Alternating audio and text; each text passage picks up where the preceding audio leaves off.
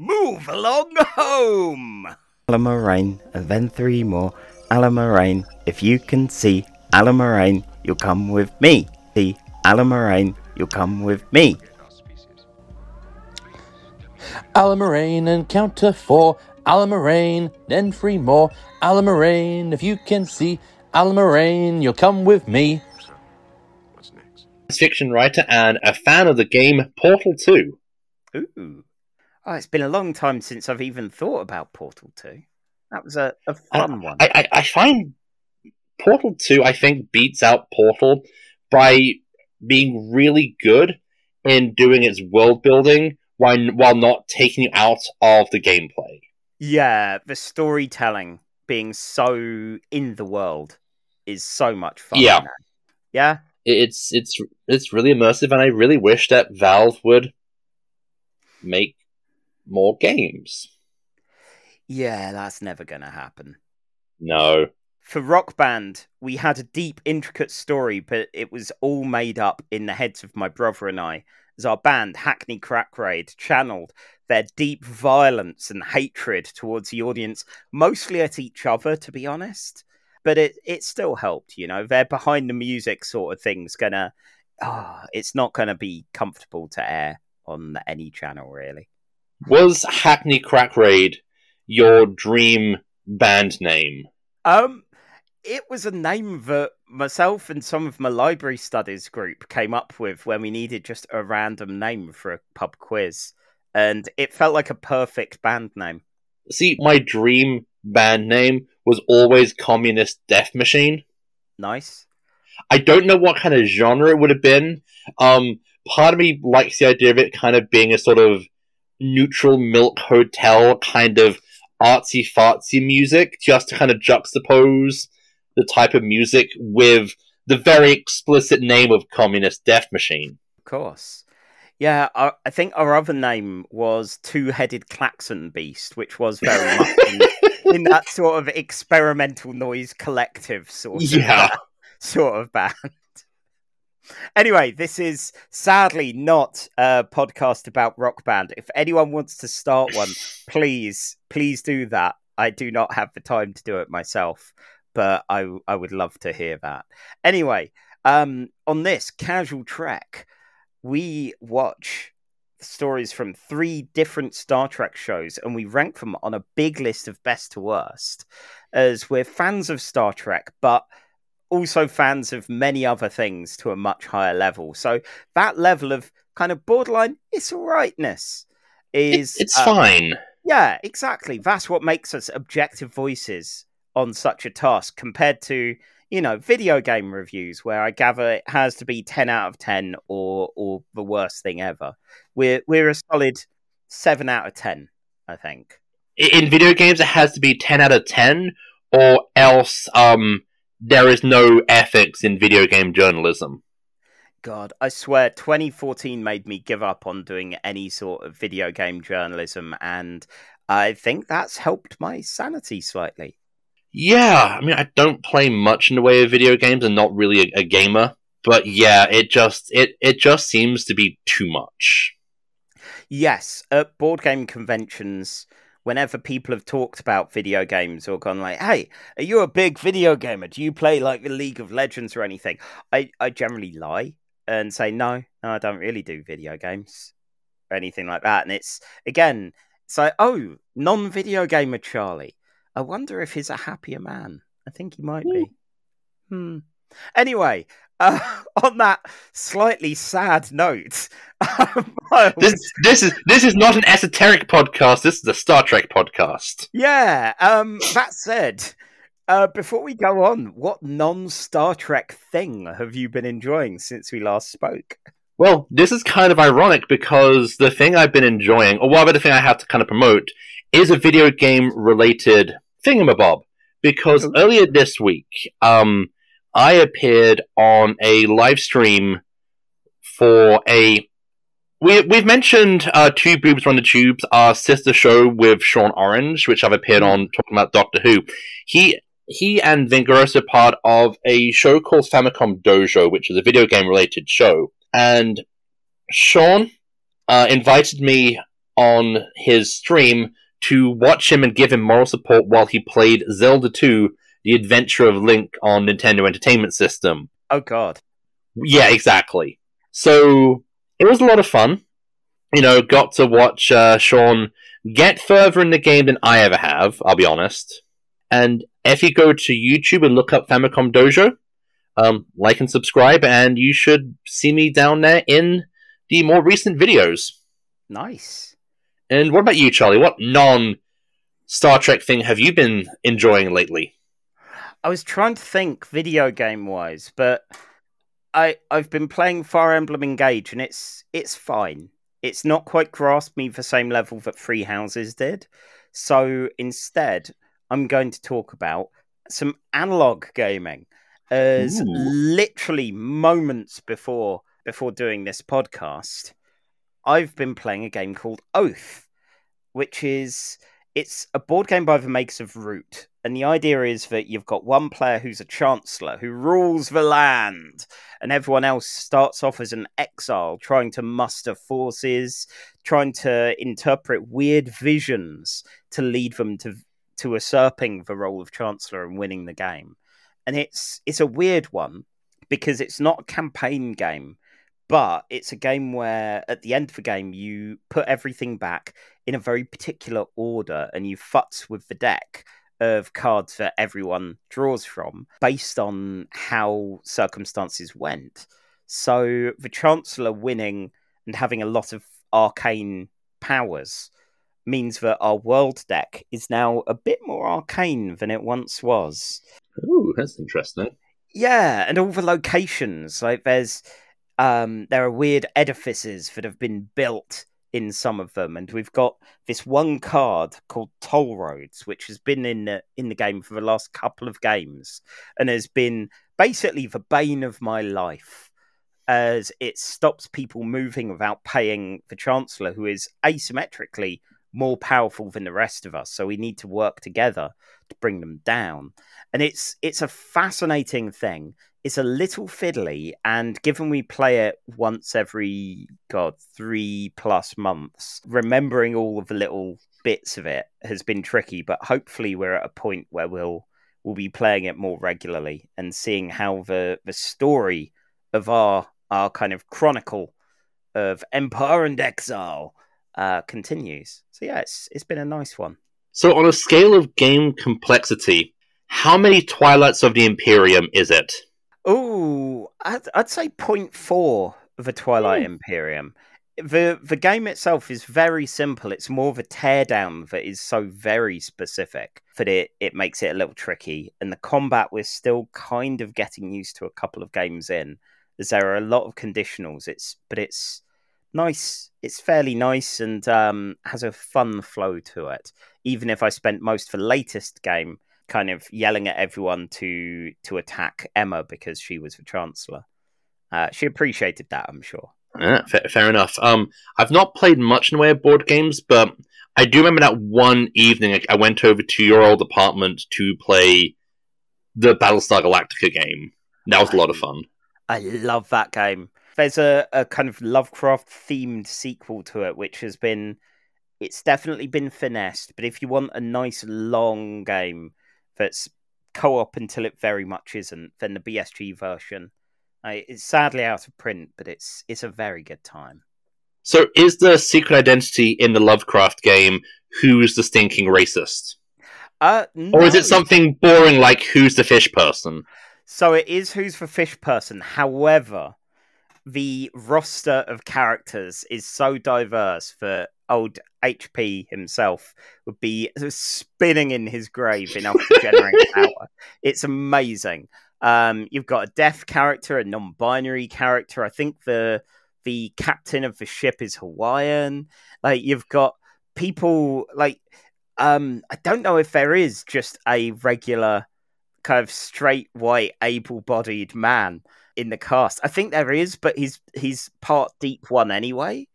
Okay, Um, so based on what I know about the things that H.P. Lovecraft hates, that you're giving me hope that there's a character who is a non-white Jewish person who speaks the Dutch language, thus encompassing all three of H.P. Lovecraft's personal hates.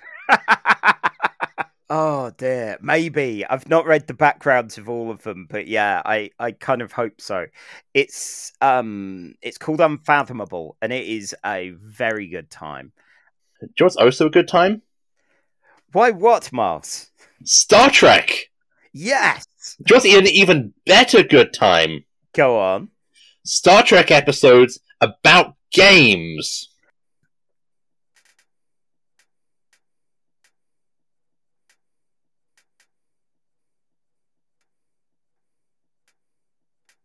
Time.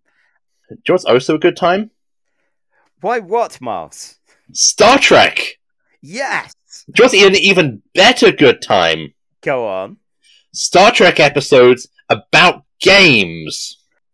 Allamaraine, count two, four. Allamaraine, then three more. Allamaraine, if you can't see. Allamaraine, you come with me. That ship. God, yeah, he would he would hate the idea of having a nice bit of fun. I don't Yeah. know, you'd have to lie to him. You know, look, here's some tedious busy work. Do it. Oh no, it, it's like it helps your hand-eye coordination. I've heard that Mm. excuse for uh, video games before. Hey, I- as someone that was diagnosed dyspraxic at nine, I was told get this kid playing video games because it will help with the hand-eye coordination, and it's been an excuse I've used ever since. Fair enough. Um, Yeah, and yeah, this, I, this is this is it's stupid, but like it's fun stupid. Yes, yeah, we we're ragging on it for the Reaganomics kind of, you know, uh, like boomer ass mentality of um, the video game addiction and all that, but it, it, that doesn't stop it being fun. No, like my my one my one problem is like this nearly worked. Like mm-hmm. this plan to topple the Federation pretty much would have worked if it weren't for those meddling kids. I mean, how many times has that been the case? Yeah, but an addictive video game, the Federation kind of deserves to fall if that's what nearly gets them. God, maybe this is why they're so disillusioned in Picard. They're like, did you realize how many times meddling kids have saved this entire project? So, so, so was Wesley Crusher being in Starfleet the one thing that was keeping the Federation from collapsing? Oh God! And then he left, and then it was all downhill from there.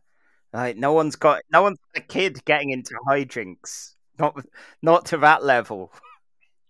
I, I I have an interesting theory. I think that the actors who have definitely partaken in some form of drug Hmm. um, were very much more evident on screen than you had some extras who were kind of who clearly have, have who have always said no, who were lying around like they were in a heroin overdose.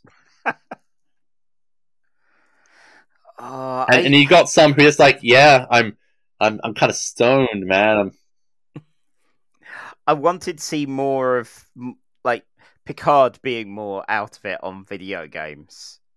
I felt that could have been done a bit more. Mm, yeah. it- So, so you posited a theory to me mm, that this is a story that Wesley tells people at Starfleet Academy yeah. to, to brag. Oh yeah. What did you do on your half term? Well, I I just did work like a good nerd, but there was an addictive video game and I stopped it. I saved the flagship. I saved all of Starfleet and I pulled Ashley Judd. Thank you very much. Yeah. Yeah, I think this is recounted. Maybe it didn't happen then- quite like this, but you know, this is how Wesley would tell it before being maybe you know, not every syllable. or- Yeah, yeah. Ma- Maybe how it actually happened was Riker came back from Risa, and Picard goes, "How was Risa? Fine. Did you get addicted to any video games? Yes. All right, go to the doctor." And then the, the entire plan collapsed within five minutes. But Wesley was like, "I see, I see some social clout." Mm. And I'm gonna use it to my advantage, and I'm gonna tell them that Picard patted me on the head and said that I was his real dad and everything. Yeah, and everyone applauded, even Worf. It, everyone applauded, even Worf, and I didn't pull anybody. No. Oh. Yeah, um, Lefler's an odd one. She's someone who's kind of stuck in the consciousness a bit. Uh, I know she was part of Peter David's whole New Frontier series for a while. Yeah, like is she a one-time count? Like in a one-time, like is this her one appearance in the show, or is she like a occasionally recurring character? Apparently, this is her second and last appearance. Oh, Yeah. the Wesley Crusher kiss of death. Yes. Yeah. It's um, there's an- there's another emo band name for you. wow. Okay. D- Is any band based on Wesley Crusher going to be an emo band? Hmm. And the sad thing know, is, maybe. he's far too nerdy for that. Like, not even emo nerdy. He he would definitely be into math rock. Yes. It, it, I think he would definitely be math rock. Yeah.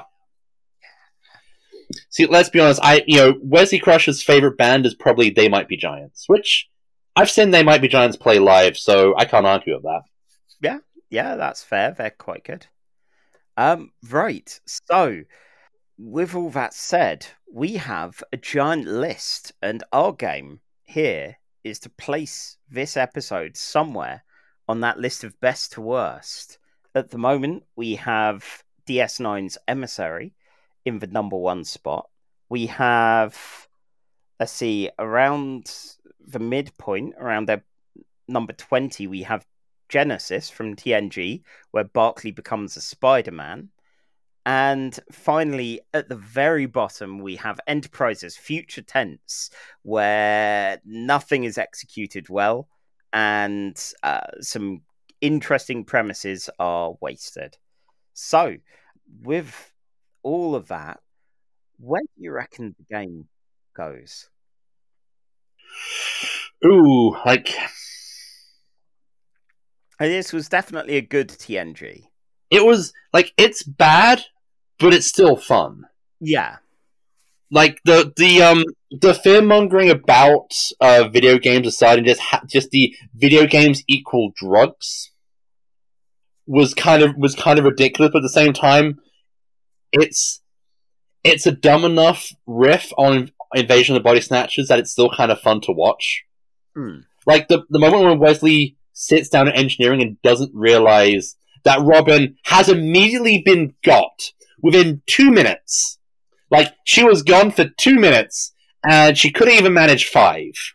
he's not a fast lad, is he? No, and like they have the fake headsets and then never wear the fake headsets. You know, instead just walking around loudly saying what they're going to do in crowded bars.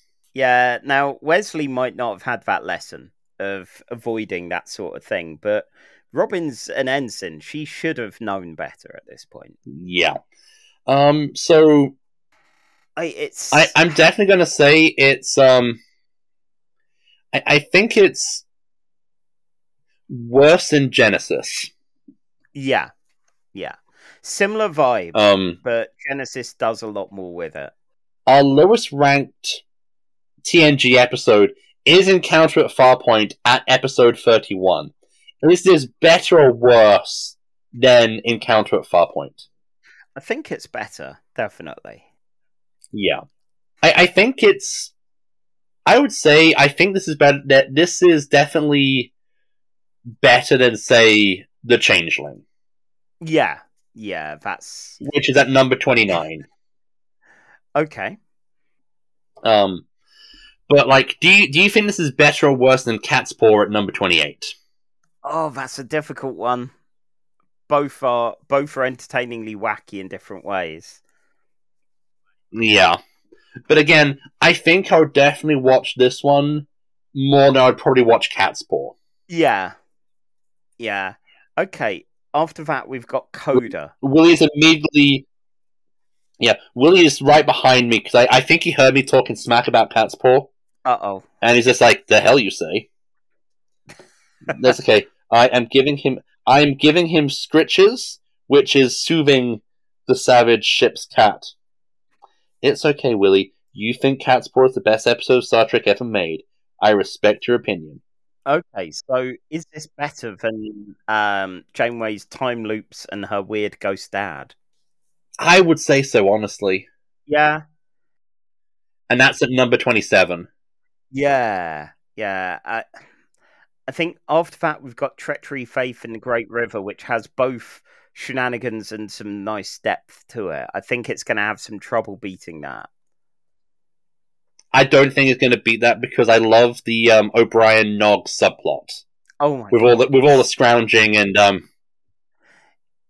Oh, it's so much fun. So shall we say number twenty-seven? Let's.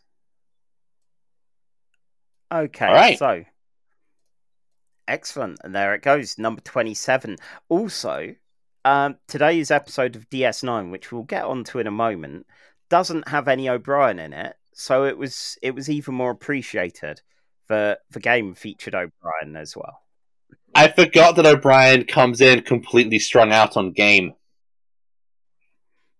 God, we even get his POV at one point as well. Oh, oh, oh, yeah. Oh. At least he didn't give out a little Bagora when uh, he he scored a point. Huh. Yeah, I don't see O'Brien's Bagora face. No, no one wants to see O'Brien's Bagora face. Not even O'Brien.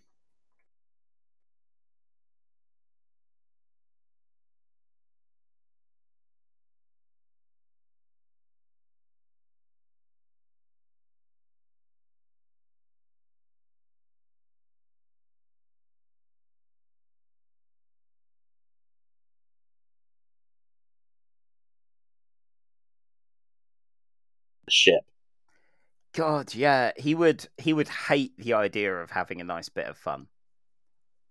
Don't Yeah. know, you'd have to lie to him. You know, look, here's some tedious busy work. Do it.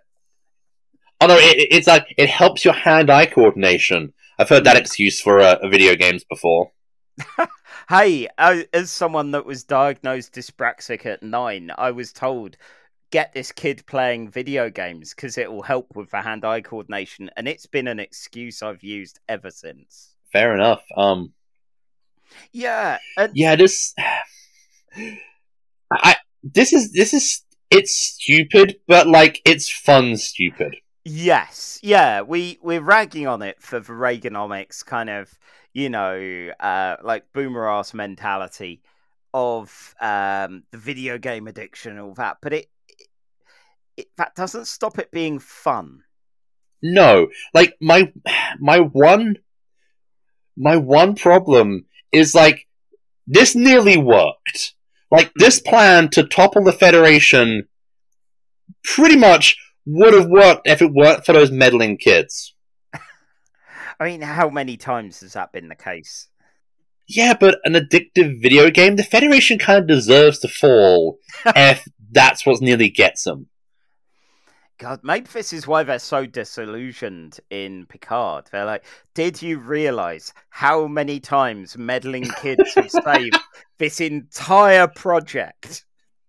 So, so, so was Wesley Crusher being in Starfleet the one thing that was keeping the Federation from collapsing?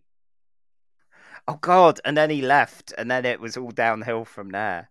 Like no one's got, no one's got a kid getting into hijinks. Not, not to that level. I, I I have an interesting theory. I think that the actors who have definitely partaken in some form of drug Mm. um, were very much more evident on screen than you had some extras who were kind of who clearly have, have who have always said no, who were lying around like they were in a heroin overdose. Uh, and, I- and you got some who just like, yeah, I'm, I'm, I'm kind of stoned, man. I'm, I wanted to see more of like Picard being more out of it on video games. I felt that could have been done a bit more. Mm, Yeah. it- so, so you posited a theory to me Mm. that this is a story that Wesley tells people at Starfleet Academy yeah. to, to brag. Oh yeah, what did you do on your half term? Well, I I just did work like a good nerd, but there was an addictive video game and I stopped it. I saved the flagship. I saved all of Starfleet and I pulled Ashley Judd. Thank you very much. Yeah. Yeah, I think this is recounted. Maybe it didn't happen then- quite like this, but you know, this is how Wesley would tell it before being Maybe you know, not every syllable. or- Yeah, yeah. Ma- Maybe how it actually happened was Riker came back from Risa, and Picard goes, "How was Risa? Fine. Did you get addicted to any video games? Yes. All right, go to the doctor." And then the, the entire plan collapsed within five minutes. But Wesley was like, "I see, I see some social clout, Mm. And I'm gonna use it to my advantage, and I'm gonna tell them that Picard patted me on the head." And said that I was his real dad and everything. Yeah, and everyone applauded, even Worf. It, everyone applauded, even Worf. And I didn't pull anybody. No. Oh. Yeah, um, Lefler's an odd one. She's someone who's kind of stuck in the consciousness a bit. Uh, I know she was part of Peter David's whole New Frontier series for a while. Yeah, like, is she a one time cat? Like, in a one time. Like, is this her one appearance in the show, or is she like a occasionally recurring character? Apparently, this is her second and last appearance. Oh, Yeah. the Wesley Crusher kiss of death. Yes. Yeah. It's Th- um, there's, an- there's another emo band name for you. wow. Okay. D- Is any band based on Wesley Crusher going to be an emo band? Hmm. And the sad thing know, is, maybe. he's far too nerdy for that. Like, not even emo nerdy. He, he would definitely be into math rock. yes. It, it, would- I think he would definitely be math rock. Yeah. See, let's be honest. I, you know, Wesley Crusher's favorite band is probably They Might Be Giants, which I've seen They Might Be Giants play live, so I can't argue with that. yeah, yeah, that's fair. They're quite good. Um, right. So, with all that said, we have a giant list, and our game here is to place this episode somewhere on that list of best to worst. At the moment, we have DS9's Emissary in the number one spot. We have, let's see, around the midpoint, around their number 20, we have Genesis from TNG, where Barclay becomes a Spider Man. And finally, at the very bottom, we have Enterprise's future tense, where nothing is executed well and uh, some interesting premises are wasted. So, with all of that, where do you reckon the game goes? Ooh, like And this was definitely a good TNG. it was like it's bad, but it's still fun. Yeah. Like the the um the fear mongering about uh video games aside, and just ha- just the video games equal drugs was kind of was kind of ridiculous. But at the same time, it's it's a dumb enough riff on Invasion of the Body Snatchers that it's still kind of fun to watch. Hmm. Like the the moment when Wesley sits down at engineering and doesn't realize that Robin has immediately been got within two minutes. Like she was gone for two minutes and she couldn't even manage five. He's not a fast lad, is he? No, and like they have the fake headsets and then never wear the fake headsets. You know, instead just walking around loudly saying what they're going to do in crowded bars. Yeah, now Wesley might not have had that lesson of avoiding that sort of thing, but Robin's an ensign. She should have known better at this point. Yeah. Um so I, it's I, I'm definitely gonna say it's um I, I think it's worse than Genesis. yeah, yeah, similar vibe, Um but Genesis does a lot more with it. our lowest ranked TNG episode is Encounter at Farpoint at episode 31. Is this is better or worse than Encounter at Farpoint? I think it's better, definitely. Yeah. I, I think it's. I would say I think this is better. That this is definitely better than say the Changeling, Yeah, yeah, that's which is at number twenty nine. okay. Um, but like, do you do you think this is better or worse than Cat's Paw at number twenty eight? Oh, that's a difficult one. Both are both are entertainingly wacky in different ways. Yeah, but again, I think I would definitely watch this one more than I'd probably watch Cat's Paw. Yeah, yeah. Okay. After that, we've got Coda. Willie's immediately. Yeah, Willie is right behind me because I, I think he heard me talking smack about Cat's Paw, Uh oh. and he's just like, "The hell you say?" That's okay. I am giving him. I am giving him scritches, which is soothing the savage ship's cat. It's okay, Willie. You think Cat's Paw is the best episode of Star Trek ever made. I respect your opinion. Okay, so is this better than um, Janeway's time loops and her weird ghost dad? I would say so, honestly. Yeah, And that's at number twenty-seven. yeah, yeah. I, I think after that we've got Treachery, Faith, and the Great River, which has both shenanigans and some nice depth to it. I think it's going to have some trouble beating that. I don't think it's going to beat that because I love the um, O'Brien Nog subplot Oh my with god, all the with all the scrounging and um. oh, it's so much fun. So shall we say number twenty-seven? Let's. Okay, All right. so excellent, and there it goes, number twenty-seven. Also, um, today's episode of DS9, which we'll get onto in a moment, doesn't have any O'Brien in it, so it was it was even more appreciated. The the game featured O'Brien as well. I forgot that O'Brien comes in completely strung out on game. God, we even get his POV at one point as well. Oh, oh, oh, yeah. Oh. At least he didn't give out a little Bagora when uh, he he scored a point. Huh. Yeah, I don't see O'Brien's Bagora face.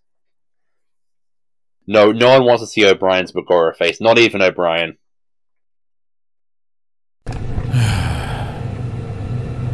Allamaraine, count to four.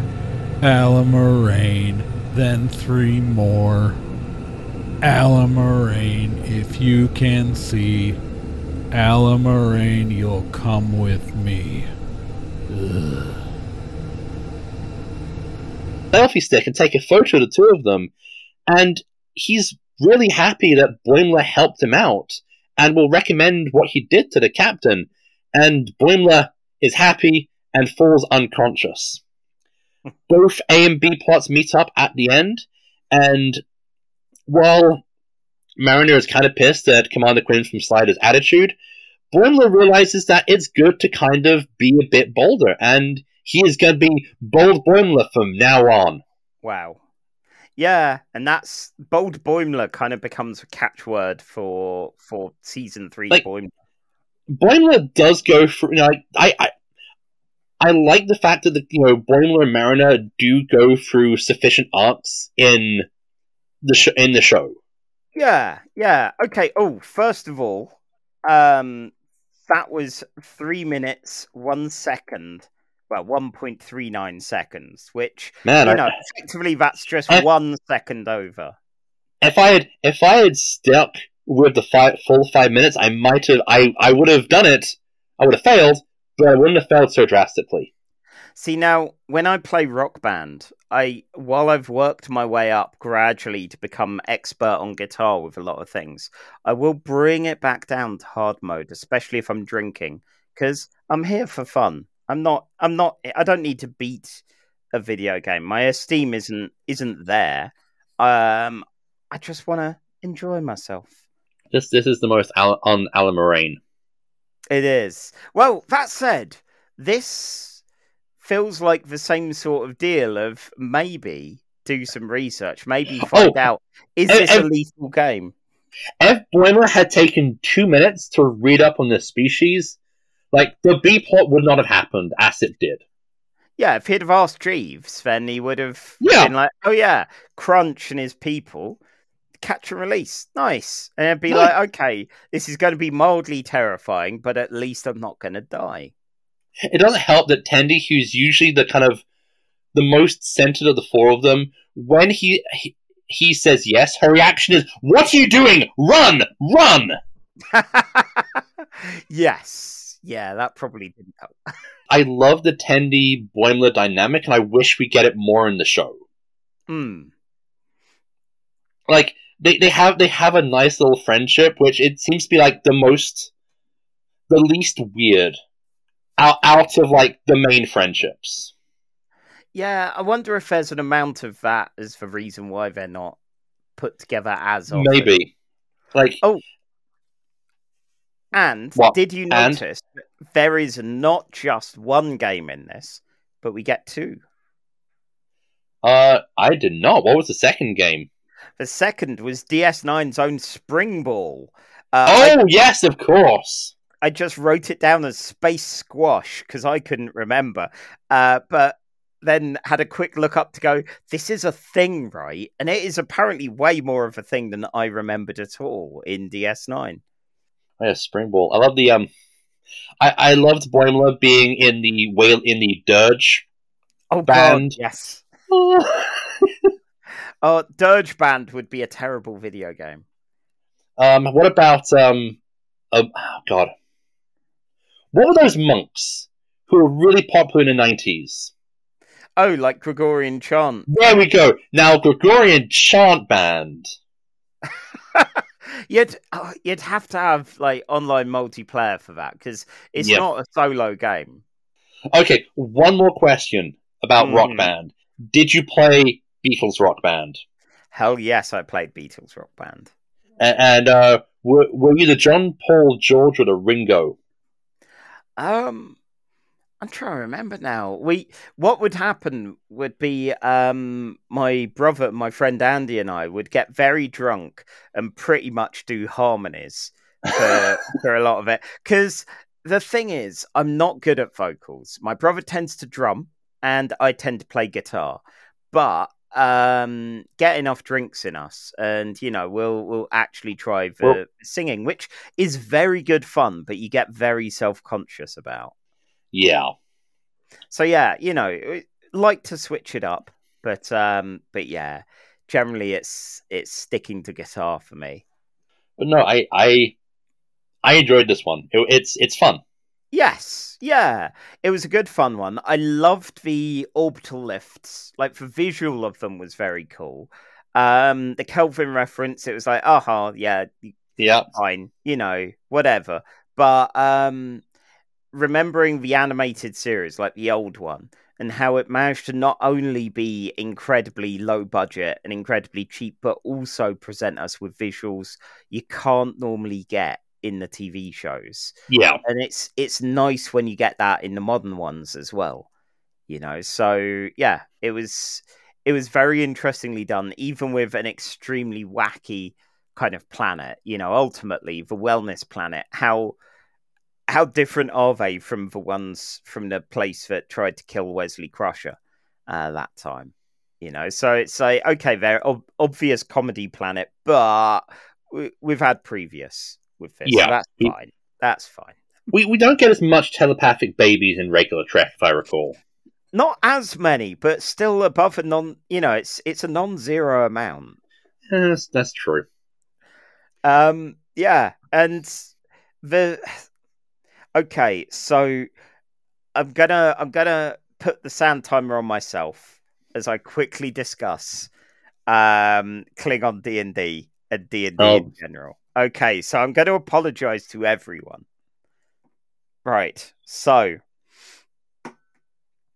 right, this app-based GMing and all of that. This is something that people have warned about and worried about in the present day, going, oh no, like there was some fake news article about Wizards of the Coast want to have virtual GMs anyway and replace the GM as a thing. GMs are the ones spending most of the money, so no, no, they're not. But this kind of nonsense with your expansion packs to buy, prob- like this is exactly the the kind of thing that I kind of expect the the new version of D&D to go down. Yes, we want season passes. We want, you know, microtransactions. They want to monetize the player base, which is why it feels less and less like actual role-playing games. And this, you know, it was fun as a kind of app-based board game, but this this wasn't an RPG that they were doing. Right. Anyway, minute over. It, it, it was Ah. basically the V. It was basically the Star Trek VHS board game. Yes, yeah, there were some nice moments like that, and I've I I enjoyed the Star Trek, the Klingon adventure S- the s- board game. Sadly, we didn't get General Martok tell us to experience BiJ. No, that would have been wonderful. Um, yeah, and we didn't. Well, that's the thing. They were saying about an expansion allowing Gowron, which would have been great fun. you know, just imagine, imagine those mad staring eyes Oh, uh, running I- a game for you. I Oh. don't think I don't think you could do it in. Uh, I don't think you can replicate those eyes in animation.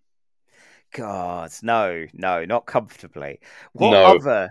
So, what other expansions do you reckon there would have been for for this game? Would they all be Klingon related? I don't know because it's primarily a Klingon thing. So, so you'd probably mostly have that. But after they run out of the great of the Klingon greats, you I, I don't. I, I think you could have like your own continuing, like series of adventures about how Worf is the best, but also the worst at Klingon. oh God! Well, this is all a Ferengi knockoff anyway. So, so what do you, do you think the Federation, or rather Starfleet, that they have intellectual property licenses? oh God, yeah, maybe Like- they went with this because the Federation's lawyers are a lot more, you know, on the ball.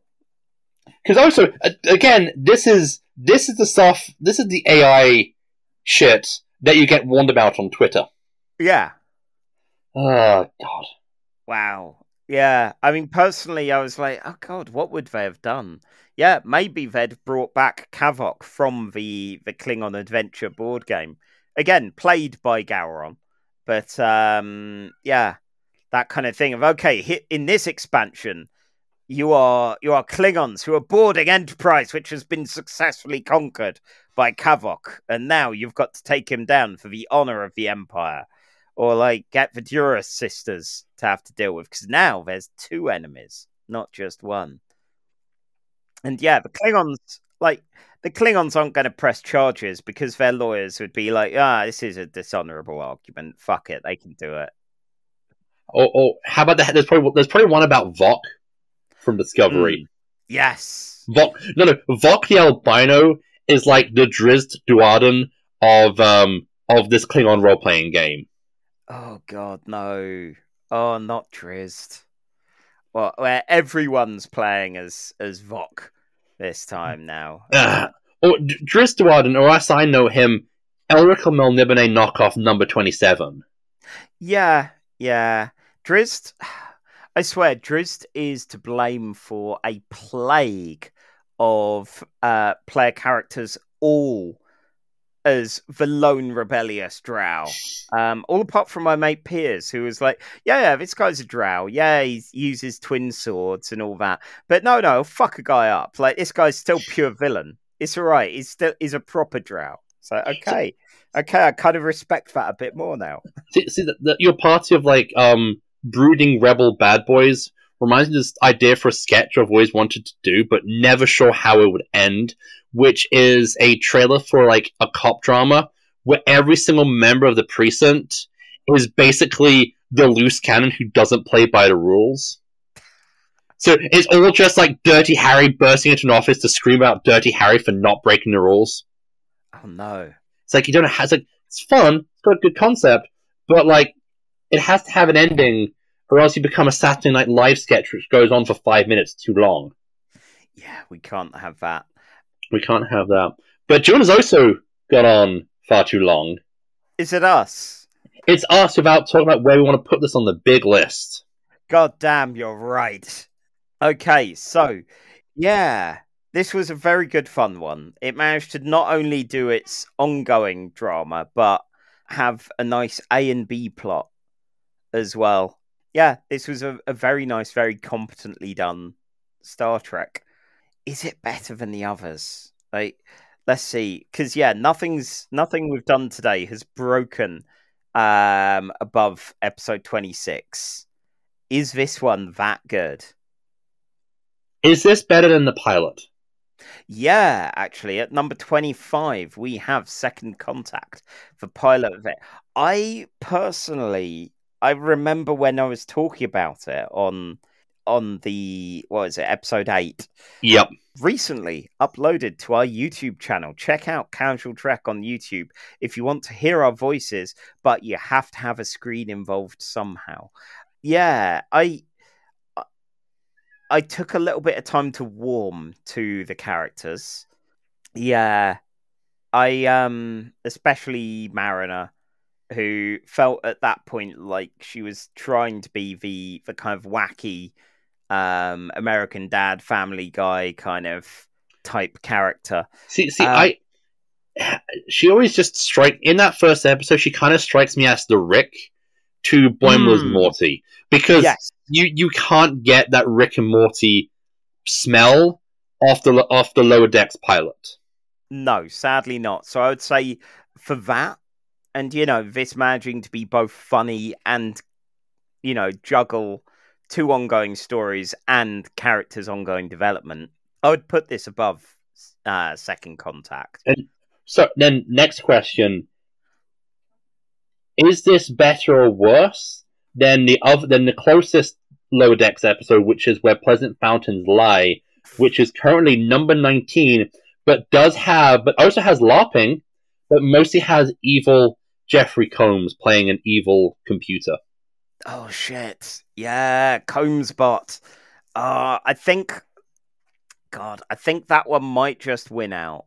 Like this Yeah. has a cool set piece with the with the dive, but there are a couple of points where that feels a little like the running up. I get that that's a protracted long segment just to emphasize how lo- how much Mariner needs to get all the way up, and and that and you know again it could have been solved with a quick bing from um Boimler with his whole being hunted uh by Crunch but um yeah I think this is in my opinion lower than where Pe- Pleasant All right. Fountains lie. Okay, now here is the true cool question. Mhm. Um, is this better than num than rank twenty two, which is the Andorian incident from Enterprise, which is currently the highest rate ranking episode of Enterprise on the big list. Oh yeah, I saw that there, and I knew, I knew you were going to make me be mean. I knew it. Um, yeah, it's better than the Andorian incident. Ooh, sorry, for okay. one good Enterprise episode. All right, okay. so I are we putting this at number twenty two? I I think so. It's it's not as good or relevant as Datalore, which Yeah. that. But yeah, I I think this is a better one than the Andorian incident. Oh, that Oh. feels that feels mean. Uh, one day we'll find a good Enterprise episode. And and so with that, Allamaraine, We have- we have moved along home. We have we have in fact the final thing to move us along home is to uh to wrap up and say where we can be found. So uh first of all we can be found on Ko-fi. You can find that in the show notes. If you want to suggest an episode even maybe a good enterprise episode to prove to us it can be done um then go there throw us a few gold pieces and um and suggest an episode and we'll add it to our list. Um we also have a twitter account which is at casual trek pod and um we are of course fixtures on the Nerd and Tie Discord, where you'll see us um, having the occasional rant or rave about Picard season three. Speaking of which, Mars, where can we find you online? I believe you've been talking about Picard season three. I have been talking about Picard season three. I have been doing weekly reviews. Um, the one for episode four is not up yet because life. Um, but that's currently on my blog, the Infinite Book, the Infinite Bookshelf, which is at m a m a read. That's one word. dot wordpress dot com, and you can also find me on the dystopian AI hellscape that is Elon Musk's vanity at Twitter at at manmiles, all one word. And there we go. Yeah. So I can be found on faketales.com where I'll be talking about RPGs and comics and things, including very soon, hopefully, the Kickstarter for Explosion High issue 2. So that's all very exciting. And um, yeah, I'm also on Twitter for my sins um, until I work off whatever karmic uh, horrors that I've done and uh, transcend the next the next phase of Chula. Uh, I am at Charlie underscore en there. So next time we're doing something a little special, given we've been having we've been witnessing some fun games here. We're going to play a nice choose your own adventure Star Trek um, next time with Voyage to Adventure. How many times will I die in in that? It's it's quite a few, as it turns out. It, it was Ah. quite a few, It was, it was. but Uh, but like like with Chula, in the end, it was all a game. There was no threat, and thus, to play us out, I will say once more, Allamaraine! Hello, Murray. Out of that, live long, go to a Starfleet, and have an Allamaraine. 26 for some Weyoun versus Weyoun fun. And um and yeah, again, that says a lot because that is good. And uh, you know, we have definitely stacked the list pretty positively so far, which is ominous for our, our future. Right below it, we have coincidentally just put the game. Is this better or worse than the game? I mean, it. I, as you said, this episode does crop up in the worst Star Trek of all time lists, Mm. and but you know, this is this is why we're here. This is the mission statement. Yeah, I mean Um, those those lists aren't anything really. Those lists are, are bollocks. This is the objective list. The objective list Damn straight, because such things exist. is watching um, Kira just joylessly hopscotching, intoning Allamaraine more enjoyable than Wesley Crusher's sad little O face. Oh, every time you say that, it's just part of me dies inside. Answer that the question, the Charlie. title either. That can't. it's, it's tempting, but Jesus. I so watching that, watching them alamoraining their way across. I did love that Avery Brooks was the only one putting any heart into it. You Oh, definitely, definitely, and he's gone on record as saying how much he hated it. oh God, yeah, yeah, but, But is- like, at, Avery Brooks is the kind of man who would still put energy into it. oh yeah, to, uh, like especially since he he has a you know he has a very clearly lovely singing voice. yes, yeah, where Um, um it's like if i was trying to do a reading from a script or something with uh with kira there it's like oh no can you sound flatter while doing this know, I I know we we joke about um how in Encounter at Farpoint you can actually see Patrick Stewart imagining his career dying in real time as we watch the episode progress. Hmm. And I think you can kind of see that in um Nana Visitor's voice um expression as well. Like as she's hopscotching, she's thinking, "My career is over." yeah yeah i i think it is that difficult thing where I had about as much fun with both, but I think the performances were definitely, you know, those guys had a good five seasons. Well, a good four seasons and change in in TNG to um to kind of relax into the roles a bit.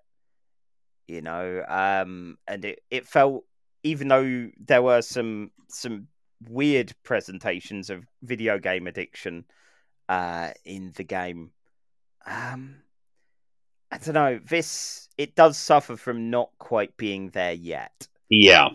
so it's probably just about losing to the game All right. Um, is this better or worse than Encounter at Farpoint? The classic question about any star trek episode Wh- Um, What if what if the Wadi met Groppler Zorn and his prog rock band? Oh my god! Well, there you go, fanfic writers. There's a challenge for you. Um, I mean, no, he'd use them for evil. Like, you know, they're they're misguided. They're not great, but they're at least, you know, they're not evil or selfish with they're, they're about having a good time. Yes, yeah, and I feel he'd pervert that slightly. Yeah. Go, okay, can I do anything unscrupulous with this for my own profit? You know, do you need some kind of manager for for this for the I- game? I will give one shout out for acting in this episode, and that's Armin Shimerman, Shimerman as Quark, as Quark. He was- Especially when he has his little breakdown. yes. Oh, that breakdown was like realizing, yeah, Quark's, you know, is probably inadvertently led to a death or two, you know, um, and will do in the future as well. But yeah, he he may be an unscrupulous person, but he's never had to deal with this sort of thing. Yeah. He's never had to like weigh a life. Um, I think it might be better than Encounter at Farpoint. To Yeah. be honest, I think it might just because yeah, Encounter at Farpoint gives us some legendary cast members, but it doesn't necessarily give us some some good acting, which puts it on a level with this. And and the game is the games here are very stupid, but you know, no more stupid than than Farpoint. So, shall we say number 32? Let's let's. So that's still you know it's still a good high spot for You know- DS9. For like, out of 42, soon to be 43, 32 out of 43, it's not great, but it's still not um, future tense, which is our worst ranking episode on the list so far. Yes. Allamaraine, count to four. Allamaraine, then three more. Allamaraine, if you can see. Allamaraine, you'll come with me. But now, I believe, Charlie, it is now time to move along home for our third and final episode. Yes, it is difficult not just randomly shouting Allamaraine now, I realise. Allamaraine! Allamaraine! It's now uh, time for the final episode of the night. Um, yes, and what are you bringing us for our final game of the evening? We have a Lower Deck Season 3, Episode 2, The Least Dangerous Game. Hmm, I wonder if that's a reference. It aired 1st of September 2022, written by Garrick Bernard and directed by Michael Mullen, and the UK and US number one hits for the UK, we had Afraid to Feel by LF System. It was it was good. I enjoyed it. Oh wow, this is a rare one where I actually forgot to check it out, so I'll I'll have to keep an eye out for that one. And then we had the U- we in the US we had Super Freaky Girl by Nicki Minaj. Yeah. I'll say this about Nicki Minaj. She's no Ed Sheeran. Yeah, yeah, there you go. There's some faint praise. Like under Harry Styles but above Ed Sheeran. Yeah, yeah. God, that Harry Styles one from the other week has still been in my head, that bloody thing. just, just annoys me. Mm.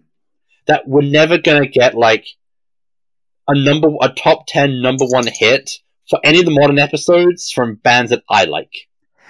No. Like I'm never gonna get to say, and then the U.S. number one hit was um was Training Montage by the Mountain Goats.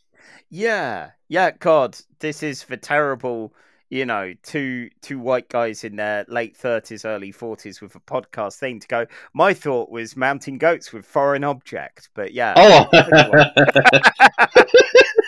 Oh. but this is not a Mountain Goats podcast. Sadly, That ex- that exists. It's called "I Only Listen to the Mountain Goats" by the people who did "Welcome to Night Vale," which is a not bad podcast. Um, wish I did more of it. But anyway, uh, Charlie, since this is a animated episode at twenty five minutes, uh, Mhm. do I get five? Do I get a full five minutes, or do I have to um do it in difficult mode? do you want to do it in difficult mode? I always want to do it in difficult mode. Okay. because if I did, because it has the highest risks, but also the biggest rewards. Wow. Okay. Allamaraine! Moraine, what are we talking for hard mode here? What do you want? Um, let's see, two and a half minutes. Let's do it. Okay. And uh, uh, there we go. And press start to play. We open with a with a Klingon General Martok telling us to fight and die honorably. Is this real life? No, it's a game. It's Bat'leths and BiHnuchs, a D and D style Klingon role playing game, which is being played by our hero, the Lower Deckers. They are above a planet which is all about fitness, bruh, and they have some problems with their orbital elevators, thus making it impossible for people to get to and from the planet because the atmosphere prevents tran- transporters being used. Uh, Mariner has to go and be briefed by Commander Quinn from Sliders. His name's Ransom, but he's played by Jerry O'Connell, so in my mind, he's always Commander Quinn from Sliders. Fair. And she's kind of feeling. Right, in this season, she's trying to play more by the rules because this is her last chance in Starfleet. So she wants to make a good impression, but Ransom's very much, I want you to be early, early for the mission briefing, is starting to chase. Meanwhile, Boimler has found out that a Bolian crewmate he had, who was a bit of a screw up, has made his way to the captaincy by stepping up in the correct situation, and he's starting to feel kind of bummed out because everything he's planned to kind of get to that point has backfired on him. Uh, Tendi says, hey, maybe you should just be more kind of open and just say yes more to people. And Boimler starts doing that. And it starts to go really well for him until it doesn't. Stick a pin in that. Ransom, Mariner, Rutherford, and Billups head down to the orbital elevator. Uh, they're going to split into two teams. One will go inv- will go, you know, talk to the people on the planet who are all into kissing and parties, and the other people will stay here and fix the orbital elevator. Ransom tells the engineers who can fix this in five minutes to go down and do the diplomatic work. Mariner's annoyed, but she has to listen to what Ransom says. It starts to not go well when Billups and Rutherford are found say the wrong thing, and the the, people of the planet discover that they don't in fact lift, and it's getting Oh, worse. Game over. Continue. Yes. Okay. And so, um, they are going. So Billups and Rutherford are going to be sacrificed to either a living volcano, a sentient computer, or a telepathic baby. We're not sure which. Mariner breaks from from her orders from Rant from Commander Quinn from Sliders to skydive down to the planet using like the atmosphere skydiving gear from the, the Kelvin Trek films. And she's just about to make it, but Ransom gets in and communicates and going, Yeah, I'm I just swapped this around to kind of push you to see if you would follow orders, and you're following orders, and I'm kind of pleased about that. Immediately feeling guilty, Mariner gets back on the skylift and runs back up to meet Mar- to meet Ransom so they can skydive back down to the planet again.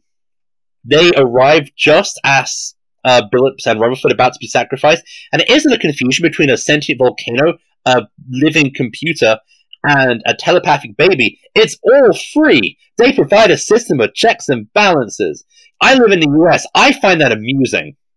And R- Commander Quinn from Sliders saves the situation by ripping off his shirt to reveal that he is the most jacked of everyone on the planet and the day is saved. Meanwhile, on the Cerritos, um, Boimler meets a guy who looks like Garrus from the Mass Effect games, who asks him if he wants to be hunted, and Boimler says yes. And so Boimler is hunted by a six foot tall, toothy alien monster. It goes just as you expect until Boimler is is convinced by hiding with the uh, the Klingon RPG to stand up and fight. And so he gets tooled up. He gets a phaser rifle. He gets an equipment pouch. He puts grease on his face for no reason because the Cerritos is brightly lit. He confronts his opponent, the man who is trying to hunt him, and gets a spear through his shoulder for his troubles. It turns out that the aliens practice a catch and release attitude to hunting, and he's not going to kill him. He's just going to pull out a selfie stick and take a photo of the two of them, and he's really happy that Boimler helped him out and will recommend what he did to the captain. And Boimler is happy and falls unconscious. Both A and B plots meet up at the end, and while Mariner is kind of pissed at Commander Quinn from Slider's attitude, Boimler realizes that it's good to kind of be a bit bolder, and he is going to be bold Boimler from now on. Wow. Yeah, and that's bold Boimler kind of becomes a catchword for for season three Like- Boimler.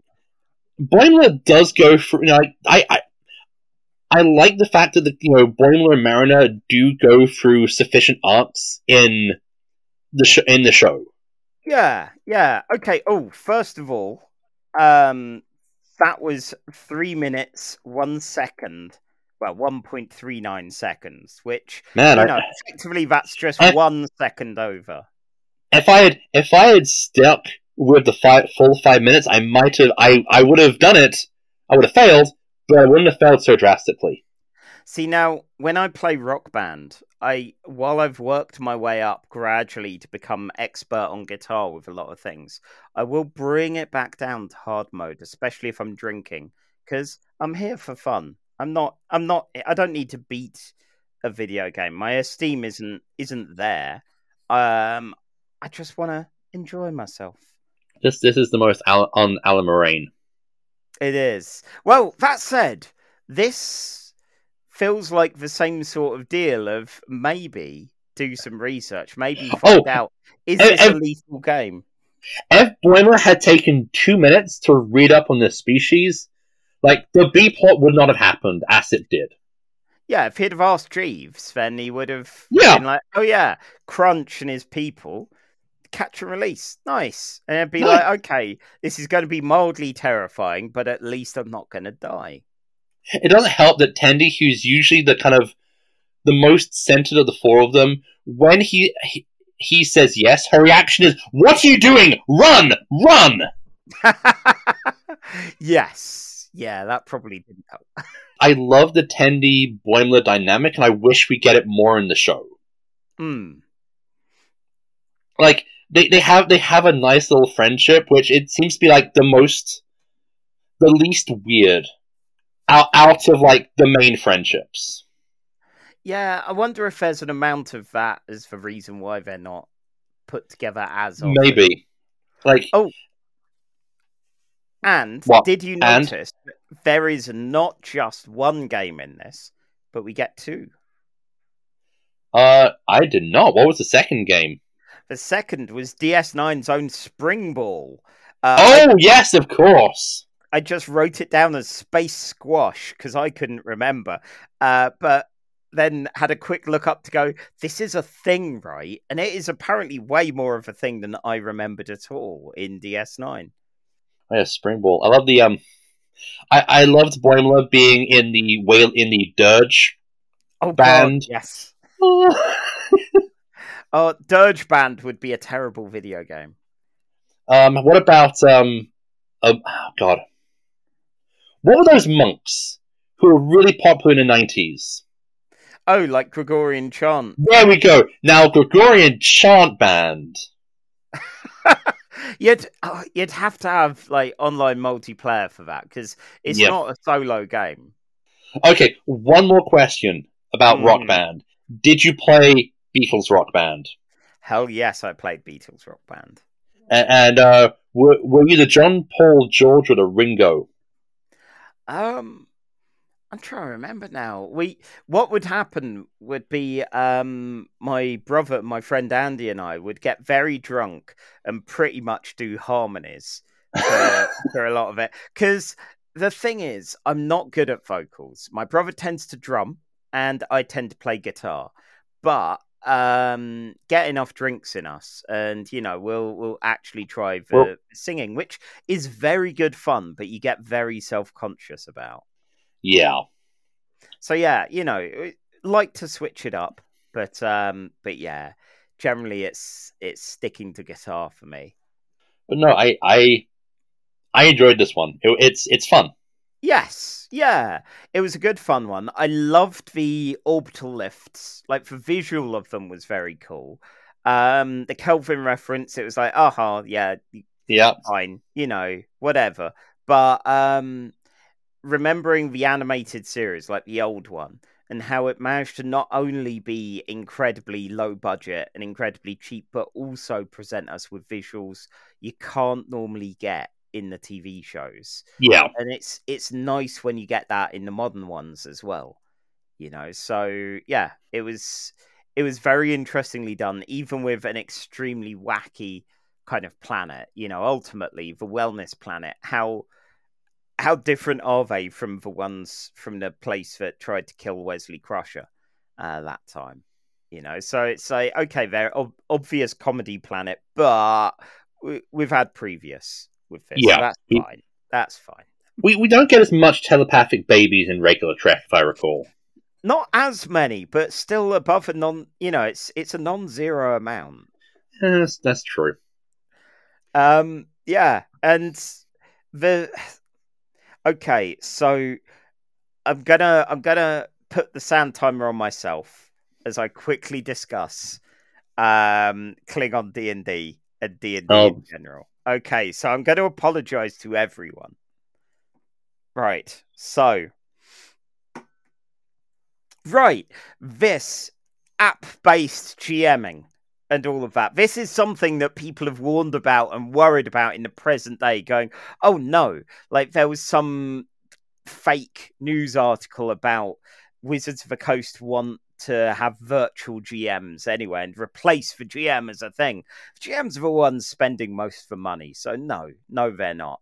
But this kind of nonsense with your expansion packs to buy, prob- like this is exactly the the kind of thing that I kind of expect for the new version of D&D to go down. Yes, we want season passes. We want, you know, microtransactions. They want to monetize the player base, which is why it feels less and less like actual role-playing games. And this, you know, it was fun as a kind of app-based board game, but this this wasn't an RPG that they were doing. Right. Anyway, minute over. It, it, it was Ah. basically the V8, it was basically the Star Trek VHS board game.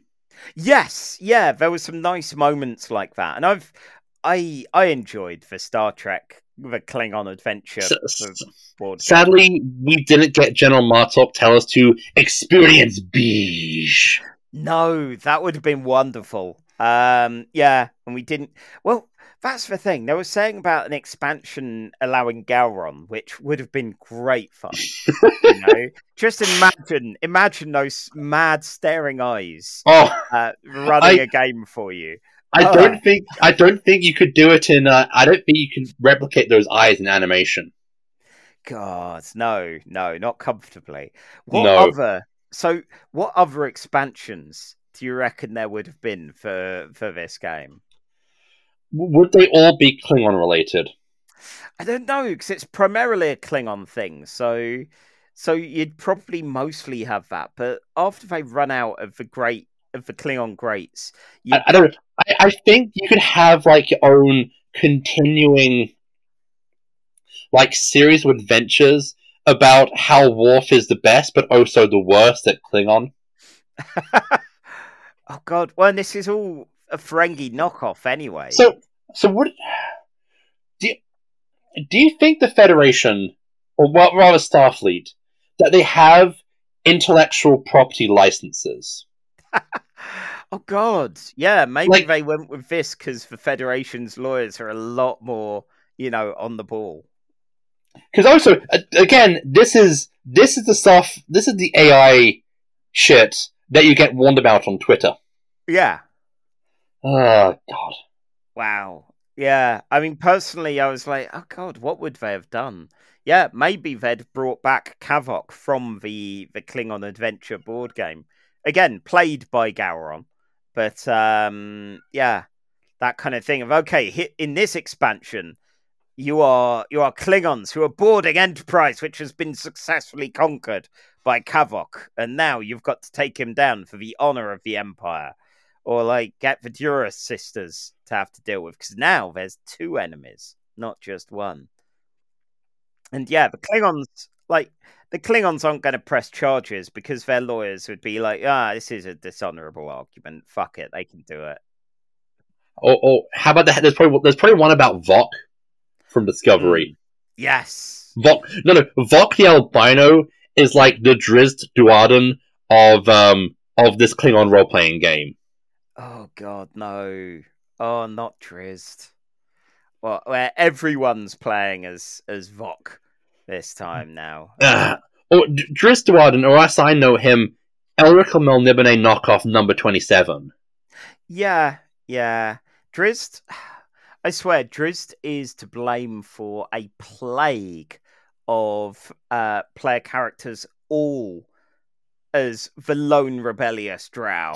Um, all apart from my mate Piers, who was like, yeah, yeah, this guy's a drow. Yeah, he uses twin swords and all that. But no, no, fuck a guy up. Like, this guy's still pure villain. It's all right. He's still he's a proper drow. So, okay. Okay, I kind of respect that a bit more now. See, see the, the, your party of like um brooding rebel bad boys reminds me of this idea for a sketch I've always wanted to do, but never sure how it would end. Which is a trailer for like a cop drama where every single member of the precinct is basically the loose cannon who doesn't play by the rules. So it's all just like Dirty Harry bursting into an office to scream out Dirty Harry for not breaking the rules. Oh no. It's like you don't have. It's like it's fun. It's got a good concept, but like it has to have an ending, or else you become a Saturday Night Live sketch which goes on for five minutes too long. Yeah, we can't have that. We can't have that. But June has also got on far too long. Is it us? It's us without talking about where we want to put this on the big list. God damn, you're right. Okay, so yeah, this was a very good fun one. It managed to not only do its ongoing drama, but have a nice A and B plot as well. Yeah, this was a, a very nice, very competently done Star Trek. Is it better than the others? Like, let's see, because yeah, nothing's nothing we've done today has broken um above episode twenty six. Is this one that good? Is this better than the pilot? Yeah, actually, at number 25, we have Second Contact, the pilot of it. I personally, I remember when I was talking about it on on the what is it, episode eight, Yep. recently uploaded to our YouTube channel. Check out Casual Trek on YouTube if you want to hear our voices, but you have to have a screen involved somehow. Yeah, I I- I took a little bit of time to warm to the characters. Yeah. I um especially Mariner who felt at that point like she was trying to be the the kind of wacky um American dad family guy kind of type character. See, see, Um, I. She always just strike in that first episode. She kind of strikes me as the Rick to Boimler's Hmm. Morty because Yes. you you can't get that Rick and Morty smell off the off the lower decks pilot. No, sadly not. So I would say for that, and you know, this managing to be both funny and you know juggle two ongoing stories and characters' ongoing development, I would put this above uh, Second Contact. So then, next question: Is this better or worse than the other than the closest Lower Decks episode, which is where Pleasant Fountains lie, which is currently number nineteen, but does have, but also has LARPing, but mostly has evil Jeffrey Combs playing an evil computer. Oh shit! Yeah, Combs bot. Uh, I think, God, I think that one might just win out. Like this Yeah. has a cool set piece with the with the dive, but there are a couple of points where that feels a little like the running up. I get that that's a protracted long segment just to emphasize how lo- how much Mariner needs to get all the way up, and and that and you know again it could have been solved with a quick bing from um Boimler with his whole being hunted uh by Crunch, but um yeah, I think this is, in my opinion, lower than where Pe- Pleasant All right. Okay, now here is the true cool question. Mm. Um, is this better than num than rank twenty two, which is the Andorian incident from Enterprise, which is currently the highest rate ranking episode of Enterprise on the big list. Oh yeah, I saw that there, and I knew, I knew you were going to make me be mean. I knew it. Um, yeah, it's better than the Andorian incident. Ooh, sorry, okay. good Enterprise episode. All right, okay. so are we putting this at number twenty two? I I think so. It's it's not as good or relevant as Datalore, which Yeah. that. But yeah, I I think this is a better one than the Andorian incident. Oh, that, Oh. feels, that feels mean. Uh, one day we'll find a good Enterprise episode. And and so with that, Allamaraine, We have- we have moved along home. We have we have in fact the final thing to move us along home is to uh to wrap up and say where we can be found. So uh first of all we can be found on Ko-fi. You can find that in the show notes. If you want to suggest an episode even maybe a good enterprise episode to prove to us it can be done um then go there throw us a few gold pieces and um and suggest an episode and we'll add it to our list.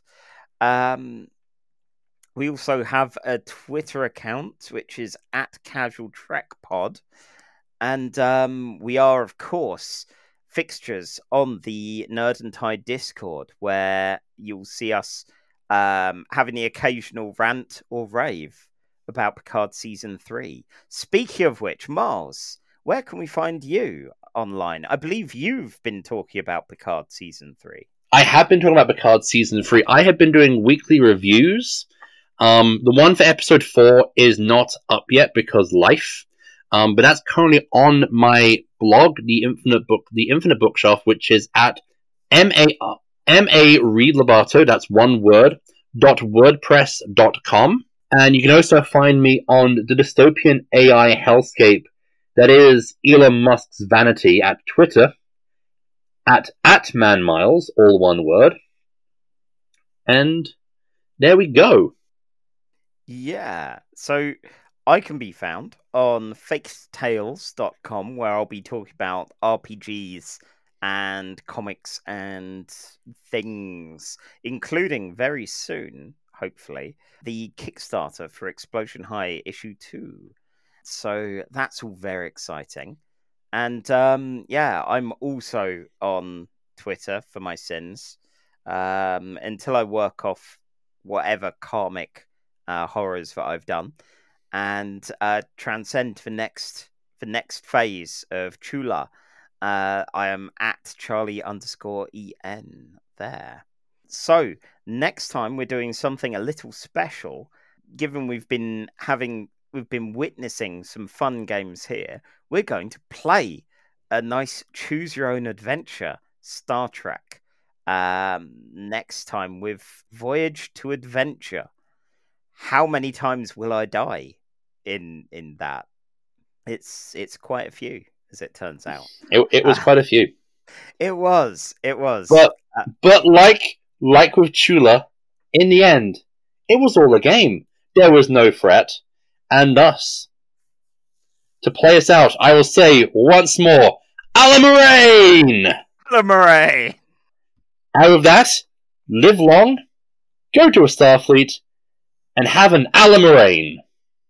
Casual Trek is part of the Nerd and Tie network, and you've heard a bunch from Allamaraining. In order, they are Charlie Etheridge Nunn and Miles Reid Lobatto, both from Casual Trek, Sean Corse from Two Boobs with the Tube, The Meat Grinder, and Famicom Dojo, Trey Dawn from Nerd and Tie, BS Free Witchcraft, On This Day with Trey, Stormwood and Associates, and The Meat Grinder. Celeste Startwin from the Nerd and Tie podcast, Celeste is Best, Stormwood and Associates, and The Meat Grinder. Not Allamaraining today is my brother, Alfred Etheridge Nunn, who made the opening theme tune, which Miles and I trampled all over with our Allamaraine. Sorry, bro.